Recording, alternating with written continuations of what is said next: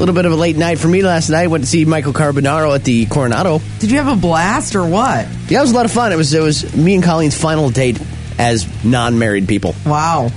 Yeah, uh, and it was pretty cool. Uh, I I know the opening guy. I know a guy. You Uh, got a guy. guy Brian Hicks, uh, which we got to get get him on the show.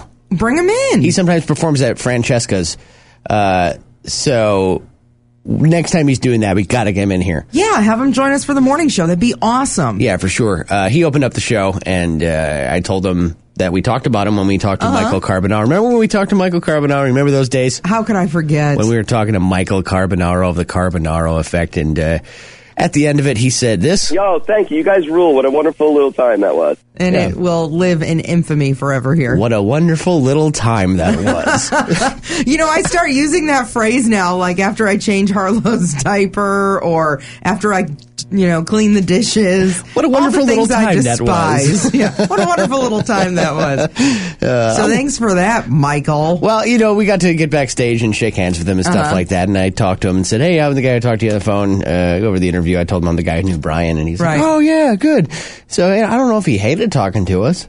I don't think so. I didn't say, "Hey, did you hate talking to us by chance?" Because Oh, well, that's good. because you said what a wonderful little time that was. no, but by the end of the show, uh, Michael Carbonaro is in a towel, shirtless, covered in shaving cream. what? Yeah, How that's does all that I'm gonna even say. happen? That's all I'm gonna say. You know, it's funny because Steve from 95.3 The Bull, just down the road here, like two studios over, He was there last night too. Yeah, and he came in and you guys said that. I said, "How was the show?" And somehow it ended up that he was shirtless and I'm like, "I don't know what you guys do backstage. This is awkward."